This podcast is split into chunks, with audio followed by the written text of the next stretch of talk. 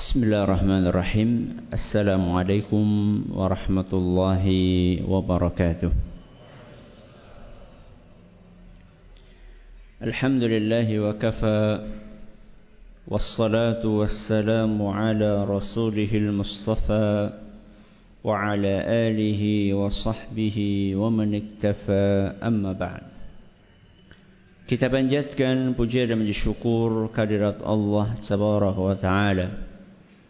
Pada kesempatan malam yang berbahagia kali ini Tanggal 28 Rajab 1439 Hijriah Atau yang bertepatan dengan tanggal 13 April 2018 Kita masih kembali diberi kekuatan, kesehatan, hidayah serta taufik dari Allah Jalla wa Ala sehingga kita bisa kembali menghadiri kajian rutin adab dan akhlak di Masjid Jenderal Besar Sudirman Purwokerto ini.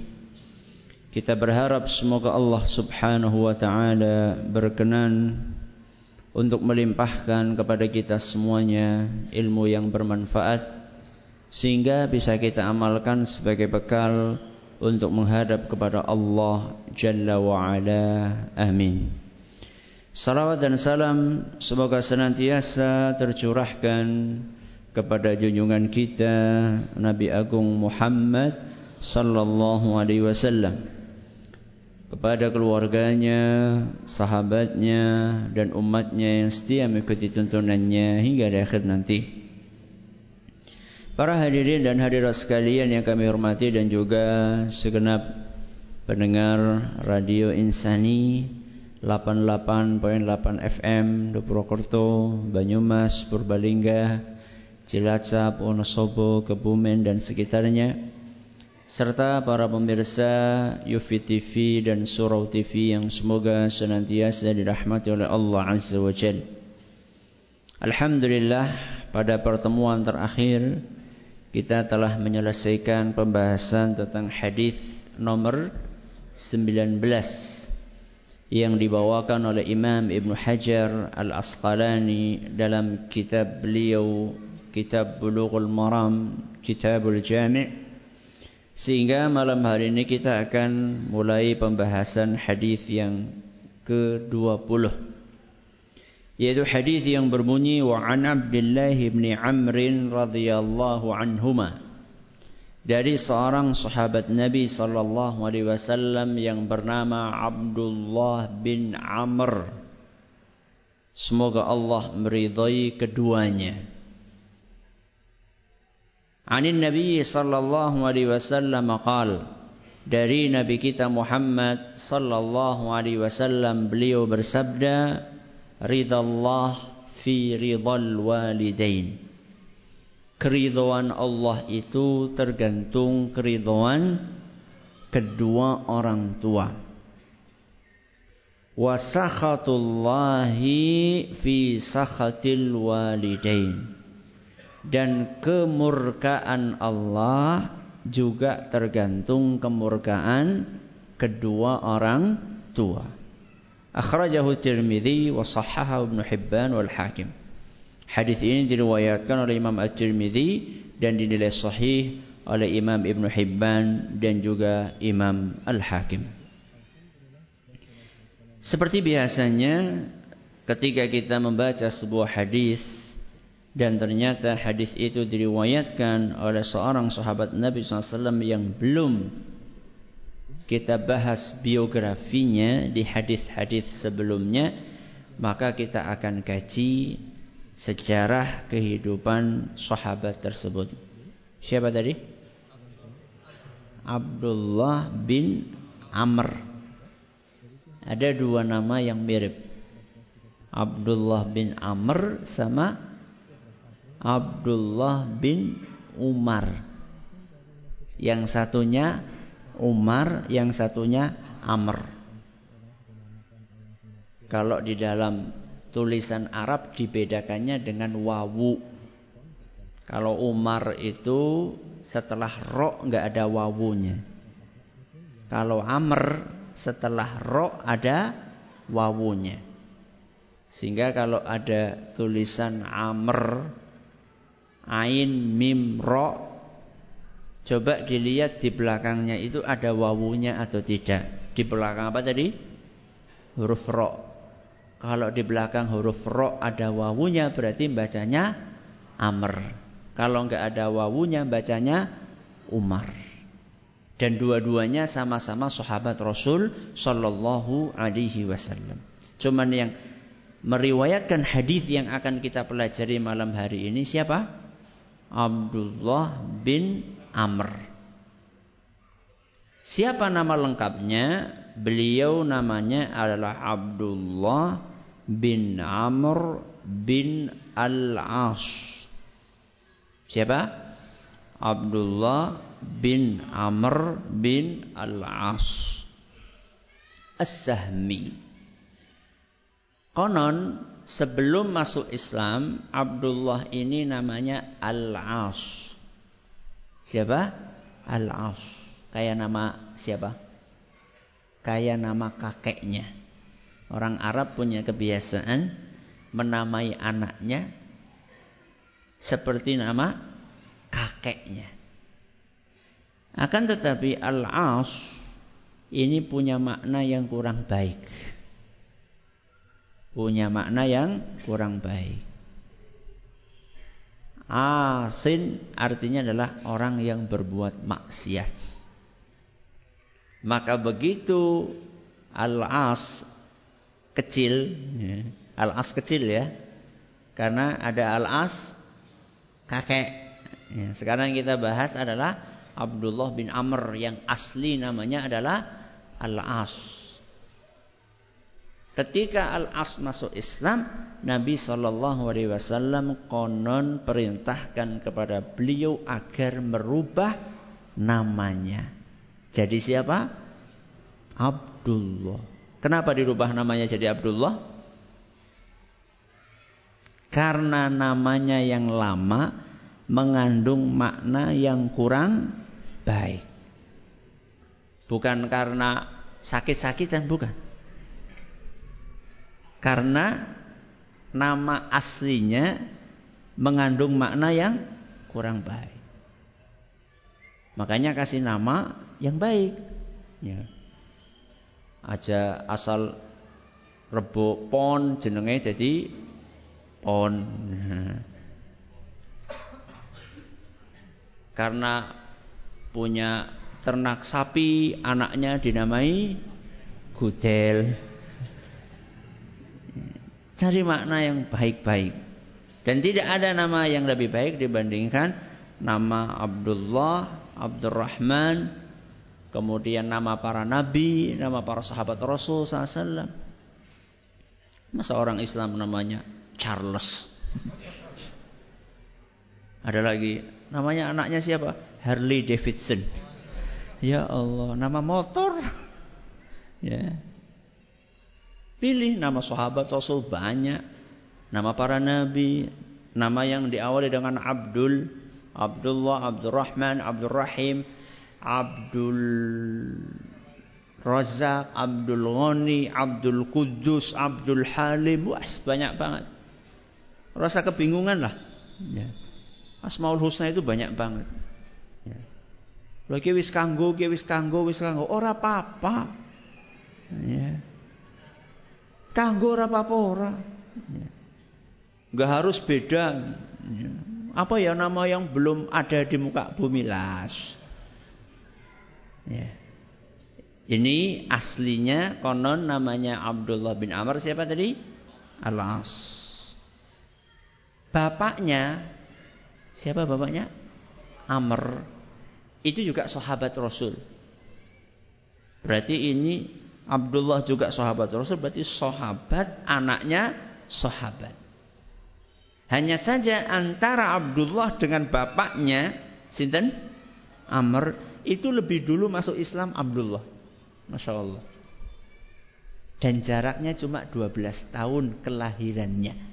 Beda umur siapa? Abdullah sama bapaknya cuma berapa tahun? 12 tahun. Kayak kakak. Adik. Ya. Nah, setelah masuk Islam, Abdullah bin Amr ini termasuk orang yang sangat rajin ngaji.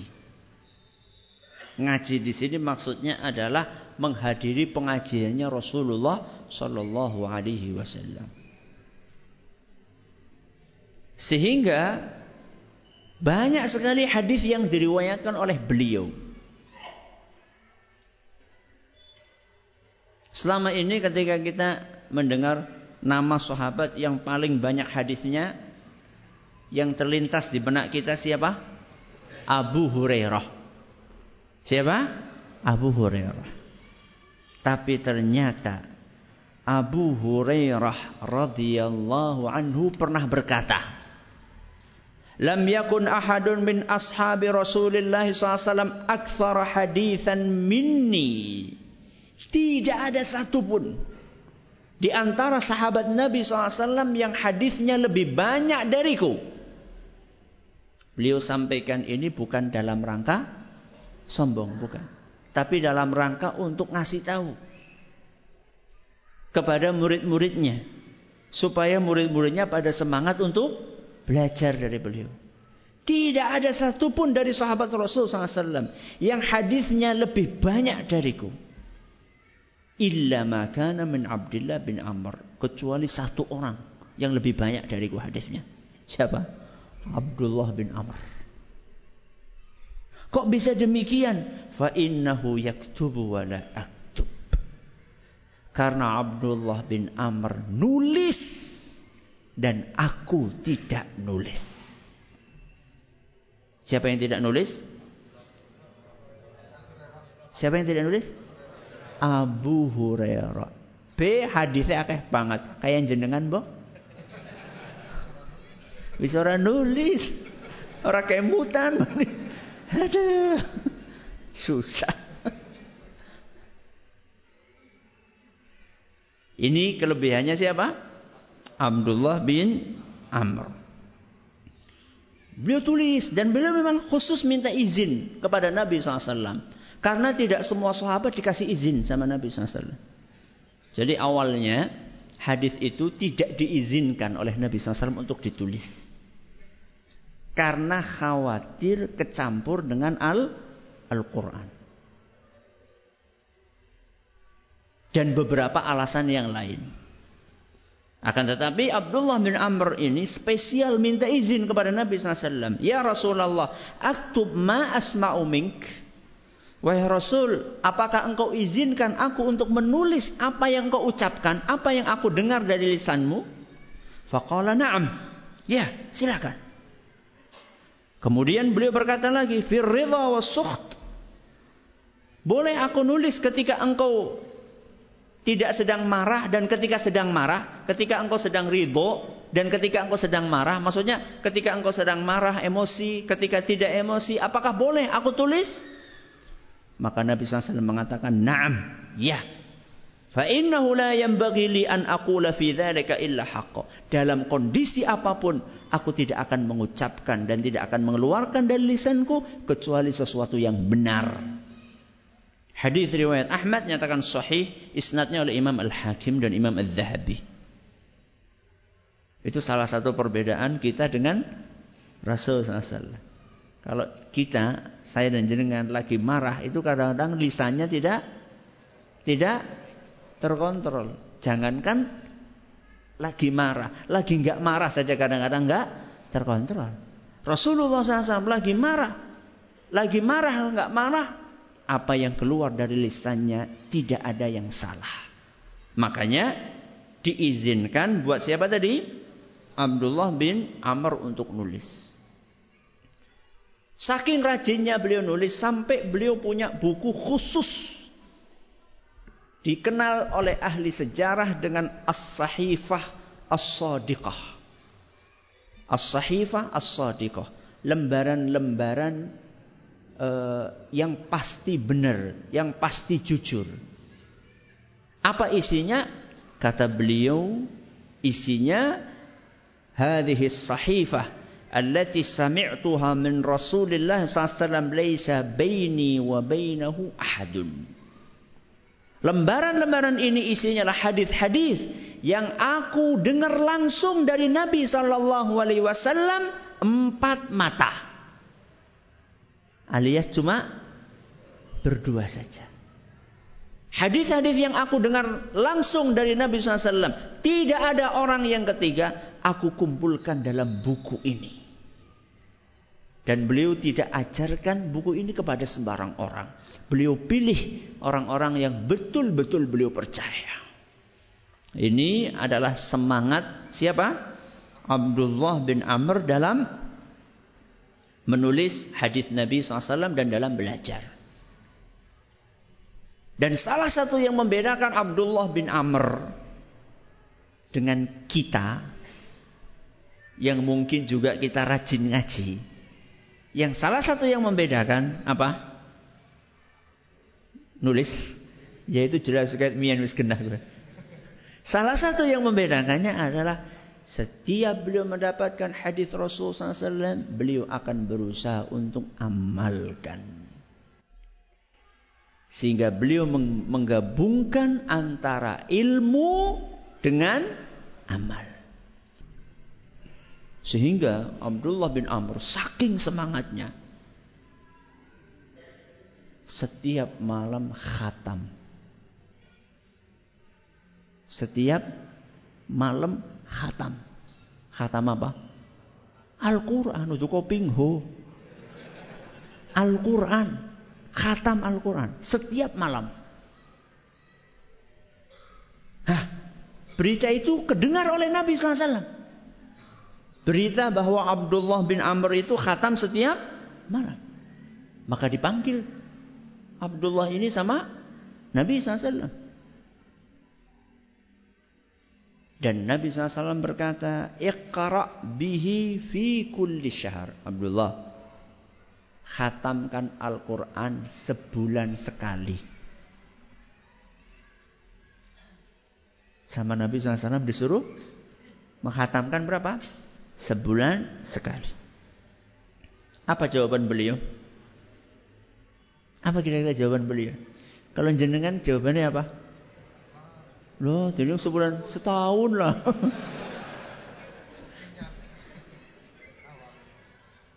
Ternyata jawaban Abdullah, "Ai Rasulullah, da'ani astamti' min quwwati wa syababi." Wahai Rasul, aku ini masih muda. Aku ini masih kuat. Aku pengen memanfaatkan masa mudaku untuk membaca Al-Quran sebanyak-banyaknya. Jadi beliau itu merasa, lah jangan kelamaan gitu loh. Sebulan sekali itu kelamaan wahai Rasul. Akhirnya Nabi SAW turunkan. Jadi kan suruh berapa? Sebulan sekali. Iqra' bihi fi kulli ishrina. Ya sudah kalau gitu kamu khatamkan setiap 20 hari sekali. Berapa? 20 hari sekali. Ternyata jawabannya sama. Wah Rasul, aku ini masih muda. Masih punya kekuatan. Akhirnya sama Nabi SAW diturunkan lagi. Iqra' bihi fi kulli ashrin. Yaudah, 10 hari sekali khatam. Tetap jawabannya Abdullah bin Amr seperti itu. Ya sudah kata Nabi SAW. Iqra' bihi fi kulli sab'in. Sudah seminggu sekali. Berapa? Seminggu sekali. Khatam. Ternyata jawabannya masih. Wah Rasul saya masih kuat, masih muda. Ya. Ini hadis diriwayatkan oleh Imam An-Nasai dan dinyatakan sahih oleh Imam Ibn Hibban. Dan di dalam riwayat lain, setelah mendesak, mendesak, mendesak, mendesak, akhirnya oleh Nabi SAW dikasih dispensasi tidak lebih dari tiga hari. Berarti Abdullah bin Amr tiga hari hatam, tiga hari hatam, tiga hari hatam, tiga hari hatam. Berarti sepuluh bulan, eh, satu bulan berapa kali? Sepuluh kali. Satu tahun? Seratus dua puluh kali hatam. Ngacung jajal. Kita ini ya mempertahankan sebulan sekali khatam tapi kadang-kadang ya Allah angel. Kesibukan ini jadi ya ora sibuk ora lah. Alasan. Ya ya, alasan ya. Alas saja luas, apalagi alasan. Ya. Ini ibadahnya Abdullah bin Amr. Bukan hanya baca Quran. Puasa juga sama. Abdullah bin Amr puasa setiap hari. Siangnya puasa, malamnya tahajud. Siangnya puasa, malamnya tahajud. Siangnya puasa, malamnya tahajud. Dipanggil lagi sama siapa? Rasulullah Sallallahu Alaihi Wasallam. Nabi SAW nasihati Abdullah, jangan tiap hari lah puasanya. Kira-kira Nabi SAW sampaikan seperti ini, berarti Nabi menghalangi orang ibadah? Menghalangi orang ibadah? Terus apa alasannya? Mari kita dengarkan alasannya. Wa inna fa inna li jasadika 'alaika haqqa. Abdullah, tubuhmu itu punya hak. Tubuhmu punya hak. Wa inna li'ainika 'alaika haqqa. Matamu juga punya hak. Hak untuk apa? Tidur. Wa inna li zaujika 'alaika haqqa. Dan istrimu juga punya hak. Siapa? Istrimu. Nabi Shallallahu Alaihi Wasallam tidak ingin sebuah ibadah yang dilakukan oleh seorang hamba membuat dia menterlantarkan ibadah yang lain. Ibadah itu kan ada yang hubungannya dengan Allah. Contohnya sholat tahajud. Contohnya puasa puasa. Dan ada yang hubungannya dengan Bani Adam. Contohnya adalah hak yang harus ditunaikan. Kewajiban yang harus ditunaikan suami buat siapa? Istri. Apa? Nafkah. Nafkah apa? Lahir dan batin. Awannya puasa, begini tahajud, terus kapan? Kapan apa? Ini orang paham. Hak dan itu ibadah. Jadi jangan sampai kita itu membonsai makna ibadah. Membonsai makna ibadah. Maksudnya ibadah itu hanya dibatasi antara seorang hamba dengan Allah saja. Kita bercengkerama dengan istri kita. Kita bermain dengan anak kita. Ketika kita niatkan itu sebagai bentuk pendekatan, penunaian hak seorang anak, seorang istri dari suami dan dari bapaknya, itu bisa dinilai ibadah. Ya. Maka Nabi SAW tegur siapa tadi? Abdullah bin Amr. Karena setiap hari puasa. Terus apa nasihat Nabi SAW? Wa inna bihasbika anta suma kulla syahrin thalathata ayyam.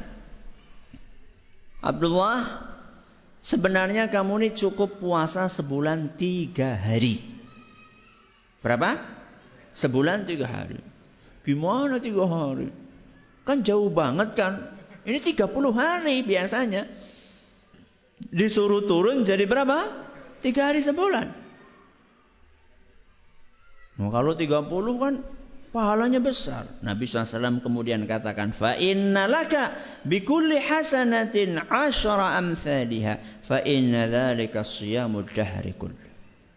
Wahai Abdullah, kamu jangan lihat tiganya, jangan lihat angka tiganya. Tiga itu setiap satu pahalanya sepuluh. Berarti orang berpuasa tiga hari dalam sehari, eh, tiga hari dalam sebulan itu seperti orang berpuasa tiga puluh hari. Dan itu kata Nabi Shallallahu Alaihi Wasallam siamu dahri kullihi. Itu sama dengan puasa setahun. Kenapa tadi kok bisa setahun? Karena tiga hari sama dengan 30 hari. Berarti kan 30 hari kali 12 bulan. Setahun. Akhirnya Abdullah mengatakan ini ajidu kuwa. Wahai Nabi aku kuat. Fisikku masih bisa wahai Rasul. Bukan hanya puasa sebulan tiga hari. Ya sudah kata beliau fasum siyama nabiyillahi Dawud alaihi salam wala tazid alaihi. Sudah kalau kayak gitu kamu puasa puasanya Nabi Dawud. Apa puasanya Nabi Dawud? Sehari puasa, sehari tidak, sehari puasa, sehari tidak, sehari puasa, tidak. Dan jangan lebih dari itu. Apa? Jangan lebih dari itu. Akhirnya dijalanilah pesan Nabi SAW. Dan ternyata, dengar baik-baik. Setelah Abdullah bin Amr lanjut usia. Beliau wafat pada usia 72 tahun. Setelah beliau lanjut usia, beliau mengatakan, Ya laitani qabiltu rukhsatan Nabi sallallahu alaihi wasallam. Andaikan aku menerima nasihat Nabi SAW dahulu. Maksudnya gimana? Ketika beliau lanjut usia, fisiknya turun. Karena dulu ketika muda tidak mengikuti seperti apa yang dinasihatkan oleh Nabi SAW di awal. Ya. Dan ini menunjukkan jamaah yang kami hormati. Nabi Shallallahu Alaihi Wasallam Ketika memberikan nasihat seperti itu kepada Abdullah bin Amr masalah puasa, masalah baca Quran, masalah qiyamul lail. Itu bukan dalam rangka untuk menghalangi orang untuk ibadah bukan. Tapi dalam rangka agar ibadahmu ini bisa konsisten sampai sampai kapan? Sampai akhir hayat. Kalau kamu forsir di awal, nanti kamu nggak bisa di akhir untuk berpuasa lagi. Kamu akan keberatan. Alhamdulillah. Yang esok sholat subuh tok. Nah, salah maning. Ini lagi ngomong, ini lagi ngomongin ibadah yang sun, sunnah bukan yang wajib. Ya, aku nek sholat ping lima kayaknya fisikku rakuat. Astagfirullah. ya, jadi tolong jangan disalah tafsirkan. Ya. Ini ibadahnya siapa? Abdullah bin Amr. Dan Abdullah bin Amr adalah orang kaya. Jadi jangan dipikir Abdullah bin Amr wajar. Puasa orang dari panganan ya puasa. Abdullah bin Amr ini disebutkan dalam beberapa kitab sejarah min mulukis sahabah termasuk rajanya sahabat. Ini menggambarkan bukan beliau itu raja, tapi menggambarkan apa? Kekayaannya. Ya mungkin kalau bahasa sekarang miliardernya sahabat. Kayanya minta ampun. Terutama beliau dapat warisan dari bapaknya. Siapa nama bapaknya? Amr. Amr ibnul As dapat warisan yang banyak emas dari bapaknya. Dan ini menunjukkan bahwa kaya tidak menghalangi ibadah. Jadi sok ana wong sugi alasan aku ora sempat ngaji. Ora sempat ngaji. Kenapa? Sibuk ngitung receh. Ya. Ini contohnya Abdullah bin Amr. Dan banyak sahabat Nabi SAW yang kaya-kaya dan rajin ibadah. Siapa? Abdurrahman bin Auf. Siapa lagi? Utsman bin Affan. Ya. Siapa lagi? Abu Bakar As-Siddiq itu adalah sodagar-sodagar kaya. Tapi waktunya ngaji-ngaji, waktunya sholat-sholat, waktunya baca Quran, baca Quran, waktunya puasa-puasa. Jadi supaya rajin ibadah itu nggak usah nunggu kere.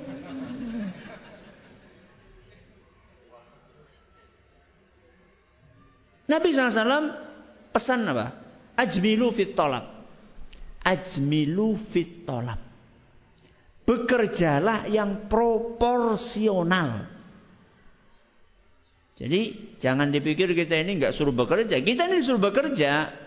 Nggak boleh kita ini jadi beban orang lain. Kita disuruh bekerja, tapi bekerjanya yang proporsional. Proporsional itu gimana toh? Waktunya kerja ya kerja, waktunya waktunya sholat ya sholat, waktunya ngaji ya ngaji. Habis ini kita akan lihat, habis adzan insya Allah, duitnya Abdullah bin Amr itu buat apa toh? Monggo, silakan. Alhamdulillah Rabbil Alamin Wassalatu wassalamu ala nabiyina Muhammadin Wa ala alihi wa sahbihi ajma'in Amma ba'd Abdullah bin Amr radhiyallahu anhu adalah orang yang sangat kaya Tapi untuk apa kekayaannya?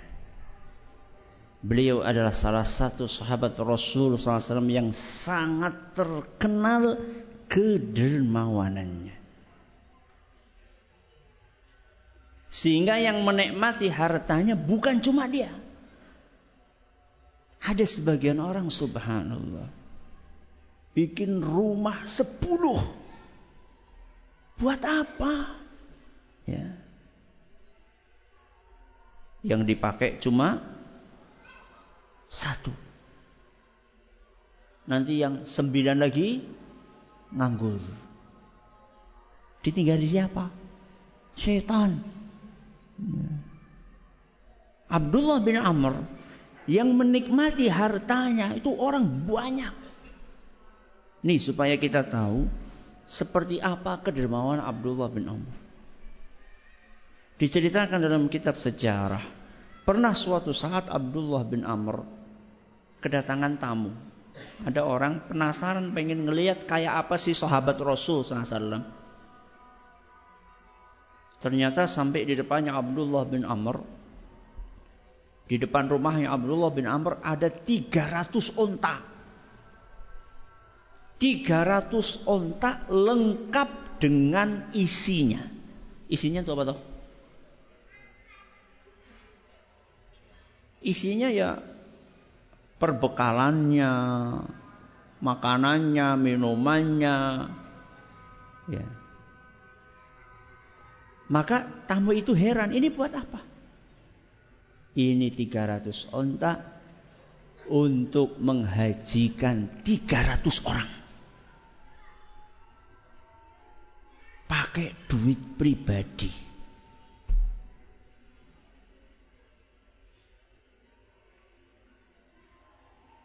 Tiga ratus siapa saja?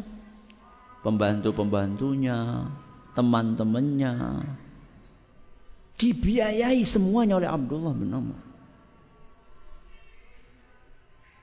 Jadi kebiasaan untuk memhajikan orang yang tidak mampu itu sejak zaman sahabat Rasul SAW sudah dipraktekkan. Ya.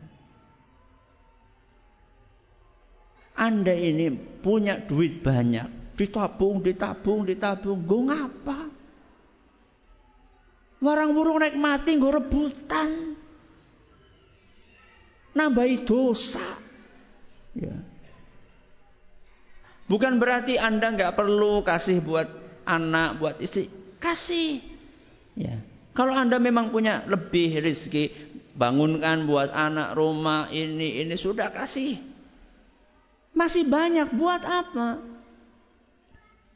Itu duit yang kita pas mati itu masih ada di rekening, sekian rekening masih ada di sana, itu bukan milik kita itu, itu milik orang lain. Yang milik kita adalah yang ketika kita masih hidup sudah kita keluarkan, kita manfaatkan, baik untuk kepentingan pribadi kita maupun untuk amal soleh. Ya. Silakan Anda bisa haji berkali-kali. Tapi apa Anda nggak kasihan?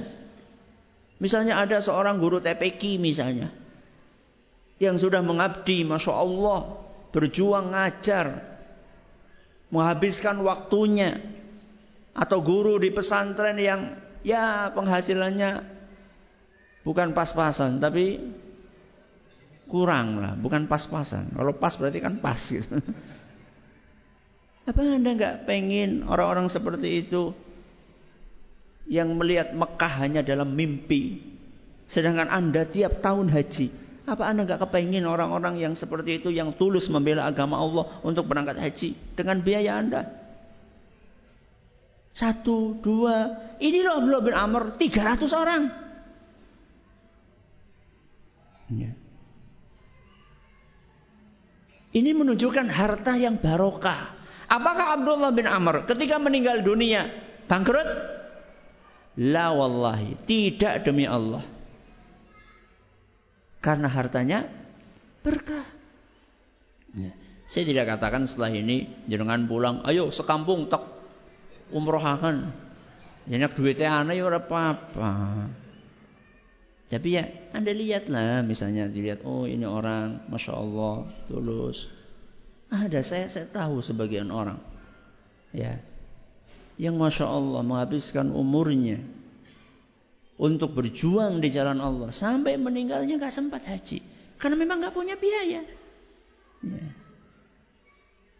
Saya tahu sebagian orang nabung setiap bulan bisanya menyisikan 100 ribu. Akan tetapi ternyata sampai menjelang wafatnya nggak cukup 100 ribu untuk berangkat haji. Padahal dia adalah seorang yang menghabiskan waktunya untuk berdakwah dari sana kemari. Ya. Sering suatu saat ketika ketemu pejabat dikatakan kiai haji. Oh belum pak, saya baru kiai. Belum apa? Belum haji. Sampai meninggalnya. Akhirnya dihajikan sama anaknya. Ya. Jadi harta Anda buat apa? Anda coba pikirkan. Apa yang sudah saya tanamkan untuk bekal saya menuju kepada Allah subhanahu wa ta'ala. Kalau Anda cuma mengandalkan sholat. Kalau Anda cuma mengandalkan puasa. Kalau Anda cuma mengandalkan baca Al-Quran. Ketika Anda meninggal dunia, semuanya berhenti. Karena Anda nggak sholat lagi. Karena Anda nggak bisa puasa lagi. Anda nggak bisa haji lagi. Anda nggak bisa umroh lagi. Anda nggak bisa baca Quran lagi. Sudah selesai. Makanya Nabi SAW mengajarin namanya amal jariah. Inilah ibadahnya orang yang cerdas. Bukan berarti nggak perlu sholat. Wah nyawis bangun masjid. Terus apa? Sholat bukan. Tapi orang yang cerdas. Selain dia menjalankan ibadah-ibadah yang sifatnya wajib fardu tadi. Dia juga nambah. Saya pengen dong. Harta saya ini bisa saya manfaatkan sampai saya mati. Bahkan setelah saya mati. Coba orang seperti ini misalnya. Orang infak bikin masjid ini. Mati. Meninggal dunia. Selama masjid ini masih dipakai. Ini misalnya hadir berapa sekarang? Berapa? 500 misalnya. 500 ini. Jenengan sholat, jenengan ngaji dapat pahala. Orang yang bangun juga dapat. Berapa? 500. 500 wong sholat, 500 wong ngaji, 500 wong dikir, 500 wong tobat, 500 wong Subhanallah. Gak pengen. Ya. Panti asuhan, madrasah, pondok, ya. Jadikan kita itu punya bekal. Jadikan kita punya pahala yang terus mengalir. Ya. Contohlah siapa ini? Abdullah bin Amr. Terakhir Abdullah bin Amr meninggal di usia berapa tadi? 72 tahun. Ini kisah tentang sahabat Rasul SAW yang bernama Abdullah bin Amr bin Al-As radhiyallahu anhu. Mudah-mudahan bermanfaat buat kita semuanya. Terima kasih atas perhatiannya. Mohon maaf atas segala kurangannya. Kita tutup dengan membaca Subhanakallahumma wa bihamdika asyhadu an la ilaha illa anta astaghfiruka wa atubu ilaik. Assalamualaikum warahmatullahi wabarakatuh.